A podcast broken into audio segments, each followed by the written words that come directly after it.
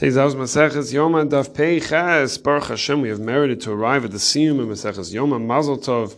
I wanted to take the opportunity to thank you, the listener, for joining in the daily learning. Today's daf, let's mention one halacha that the Gemara concludes our Masechet with in the context of individuals who have to go to the mikvah, to the ritual bath, and their day and their day that they have to go to the mikvah falls on Yom Kippur. One such a person is the Baal Keri, the person who has a seminal emission.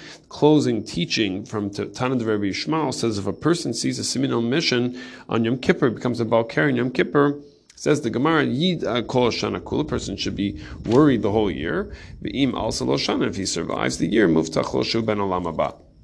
Then he's guaranteed that he's going to have a place in Olam Haba. The idea is explained further by Rav Nachman in the Gemara. The whole world is ra'ev. The whole world is is hungry looking for food because intimate relations, of course, is a metaphor. Intimate relations are forbidden on Yom Kippur. This person, however, the one who had the, the emission on Yom Kippur, is satiated because he had this emission. Rashi explains, since it was shlomi dato uhu, it was something that was, was, was unintentional, was something that he didn't he didn't try to do, he didn't try to bring about for that to happen. It's a sign that there was mercy on him. So it's two opposing views on how to understand this Gemara. The Lavush in Taf Reish Tesvav, Siv Beis, and the Pri Chadash hold that it can, cannot be that we are calling this person a Tzaddik Gamur. How can you call this person a Tzaddik Gamur while such something that's a Tame thing is coming, is exiting from his body? It must be the person has many good merits that serve as a spiritual protection for him. Or the Magen Avram in Taf Reish Tesvav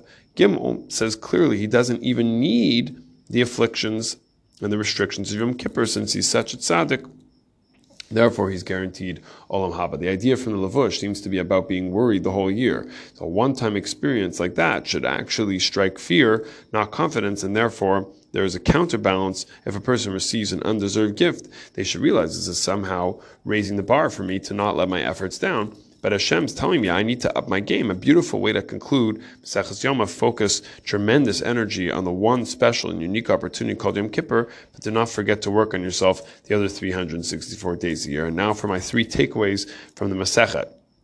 Number one, although 97% of Masechet Yoma, just an approximation, of course, deals with the avodah of Yom Kippur, the service of Yom Kippur, all the chapters that we that we read from the beginning all the way to the end, the topic from our far from our current reality and consciousness.